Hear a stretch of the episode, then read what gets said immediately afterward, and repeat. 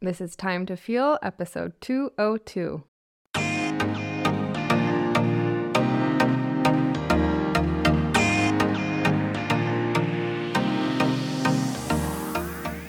Welcome, everybody, to another episode of Time to Feel. In case you don't know who I am, my name is Holly Soulié. I am an emotional health mentor and the owner of the Emotional Health Shop on Etsy. Today, we're going to talk about signs that your childhood was codependent. This is really important because how you were raised affects you on every level emotionally as an adult. It affects your romantic relationships, your friendships, your relationship to yourself, your work, your relationship with your family, everything. And codependency is a very ingrained state of being. So if you were raised this way, it will affect you and how you interact with every single person until you can bring awareness to that when you can say, oh, this is why I am the way I am, that explains why I do this certain behavior. I can see that from my childhood. Then that empowers you to start seeing your own patterns and then helping yourself heal from it. So, I want to talk about this from a place of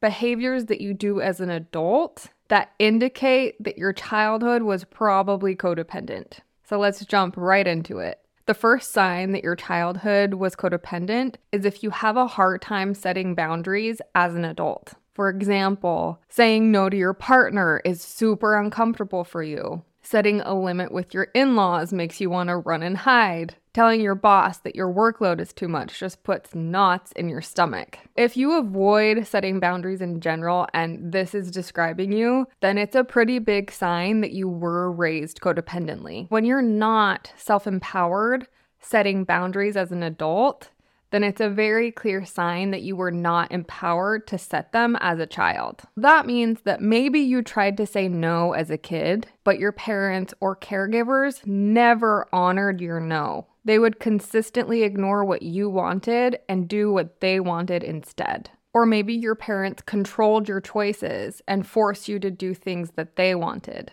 Or maybe you were just never given an option to give input on big decisions that impacted you. So I was raised in a very codependent home. My family was Mormon, and Mormons baptize their kids at age eight. And I remember watching my dad make the phone call to schedule my baptism and thinking, he didn't even ask if I wanted to get baptized or not. That was a huge decision that greatly impacted me, and I was never asked about it. There was never a conversation. I got the message that what I wanted didn't matter, and that I have to be who they want me to be so that I can be accepted. When you have that repeated experience growing up, then your very wise child mind understands Oh, it's futile when I try to set a boundary. My parents don't respond to that. They constantly override me. I'm going to fall in line with who they want me to be so that I can get my needs met, which includes both your survival needs of food and shelter and your emotional needs for love and acceptance. So you essentially learn that in order to be loved and accepted, you can't be somebody who sets boundaries. You have to be somebody who does what they're told, who doesn't question authority, who doesn't have any input and just has to fall in line. Keep in mind that what I'm talking about is when that was your experience consistently growing up. Because parents cannot honor their children's boundaries 24 7. Let's be very clear about that. I'm not saying that just because your parents didn't give in to your every whim that your upbringing was codependent. An extreme example is you can't just let a 2-year-old run into the road because that's their boundary and that's what they want.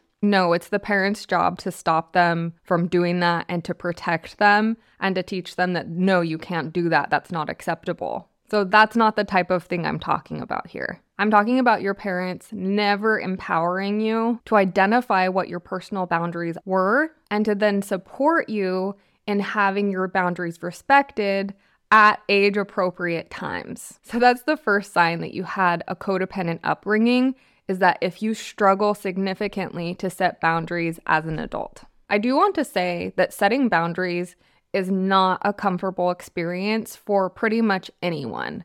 It is uncomfortable to tell somebody, hey, that wasn't okay with me, or what you did or said. I would prefer you did it this way. It's natural that that's not a comfy experience. So I'm not saying that you have to be super in love with setting boundaries or that you have to experience zero discomfort setting them. What I am saying is if you are somebody who has a lot of fear setting boundaries, somebody who avoids it and just wants to run and hide when it's time to set a boundary, then you're probably in the category of somebody who had a codependent upbringing. The next sign that your childhood was codependent is if you are somebody who avoids conflict at all costs. For example, your friend said something that really upset you, and instead of addressing it with them, you just ghost them and don't respond to their texts for six months. Or your partner doesn't do their fair share of the chores around the house. Instead of having a conversation about it, when they ask when dinner will be ready, you get passive aggressive and say, well, maybe if I wasn't the only one cooking all the time, then dinner would already be on the table. Because the truth is that conflict is a healthy and necessary part of any relationship. No matter how hard you try, even in the most perfect relationships, you can't avoid it. When you're taught to have safe conflict growing up, then that translates into healthy emotional communication skills as an adult.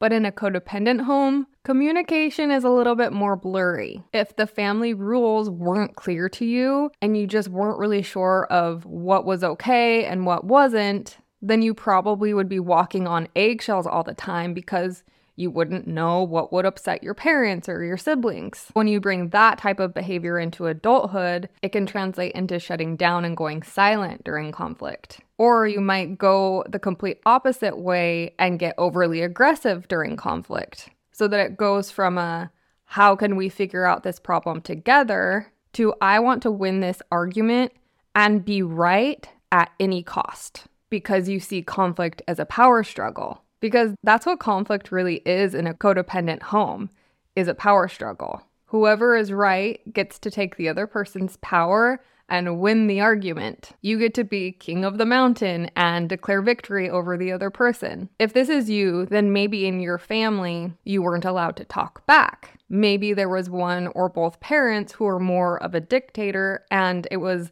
their way or the highway. There are a lot of reasons that you might avoid conflict, but it all boils down to you not feeling safe expressing your truth and or you don't want to enter into a power struggle, especially if you're somebody that's really timid, you're sensitive, you don't want to hurt people's feelings. If you subconsciously see conflict as a power struggle, of course you're going to be avoiding it because you don't want to hurt the other person. In the back of your mind, you're like, oh, I don't even want to enter into this conversation because I'm not going to be able to express myself because once I do, I'm going to have to take their power away. This is what conflict means for me is being the one who wins. One person is right and one person is wrong. And I don't want to be the person who makes that other person feel bad. But when conflict is healthy, it's not a power struggle. It's a conversation about how can we both adjust in this situation so that we both feel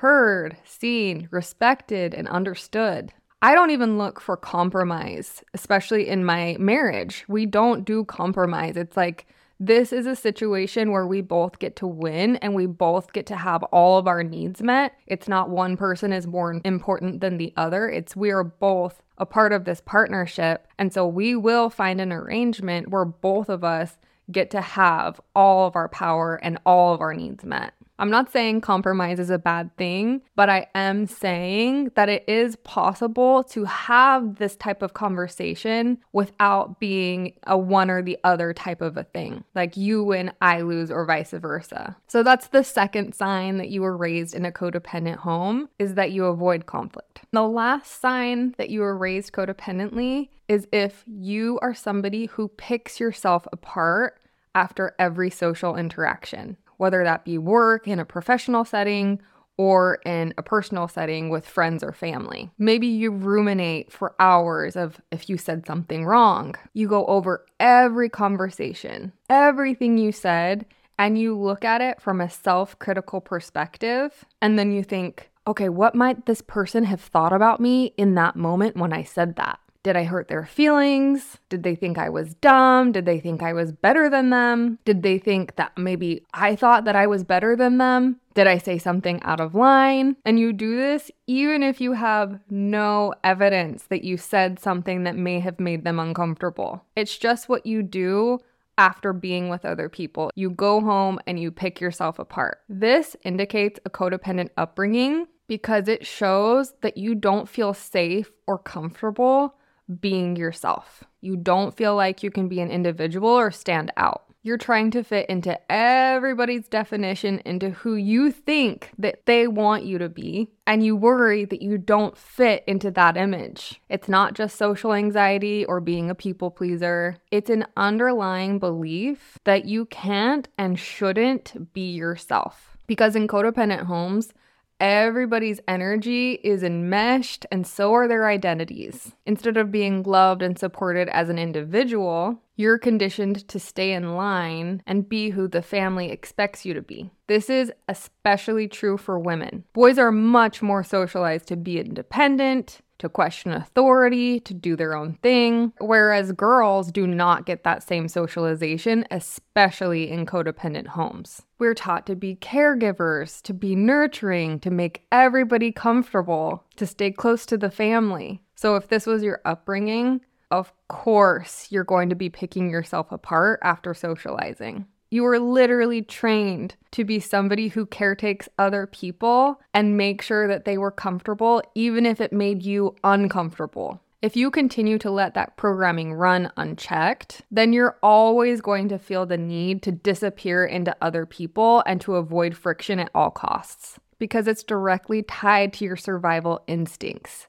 It's who you were taught that you had to be to get your needs met. So, this is why it is so important to understand your upbringing so that when you see that you have certain struggles in your relationships as an adult, so that you can point back to it, the behavior's origin, which was in your childhood, and then you can say, Oh, I understand why I do that because I was trained to do that. Now I can work on it and shift into a behavior that feels better for me because that's all it is really. Healing is really just being able to understand the experiences that shaped you into who you are today for better and for worse, and consciously choosing to heal and changing how you approach things. I see a lot of people label themselves as codependent and then that label feels so heavy that they kind of see it as a death sentence or something that they're never going to be able to overcome. And I honestly get it. When I found out that I was codependent, I was so overwhelmed that I couldn't possibly see how I would ever even begin to heal from it. But healing codependency isn't a mountain that you climb, and once you've climbed the mountain, then you're healed. A more helpful way that I like to see it as is as an elevator that's traveling upwards in a big skyscraper. It's something that you choose to do, and each floor or stage that you're in, you will encounter different forms of codependency that you'll have the opportunity to heal. Some floors you'll stay on for longer than others. But then once you heal and let go of that codependent behavior, then you can get back into the elevator and go to the next higher floor. So maybe on your current floor,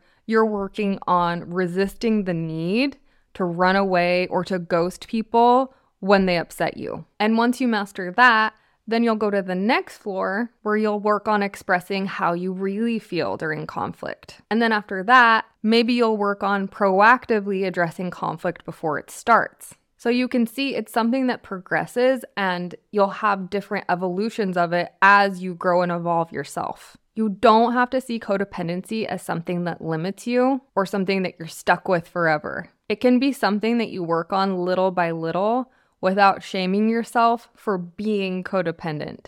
When you can bring self compassion and gentleness into healing yourself, then you're going to heal so much faster. So, the next time you shame yourself for doing a codependent behavior or for making a mistake, remember that shame only serves to keep you stuck in the cycle that you're currently in because instead of your energy going into constructively addressing the behavior that you want to change, it's going into making yourself feel bad for doing that behavior, which is another sign of a codependent upbringing, but we'll talk about that one a different time. And really, shame is just a distraction. So call yourself out in those moments of self shaming, take a deep breath, and just recommit to breaking that pattern and move on. To recap, the three signs that you were brought up in a codependent home was that one, you struggle setting boundaries, two, you avoid conflict, and three, that you pick yourself apart after socializing.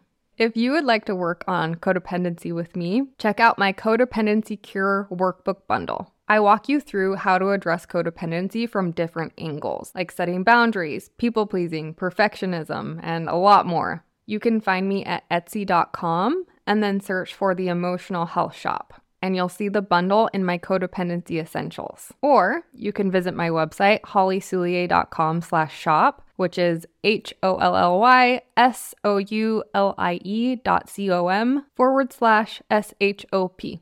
So that's all for today. If you enjoyed today's episode, make sure to subscribe, like, and comment, which will help other people find it too. Thank you so much for taking time to feel with me today, and we'll see you next time.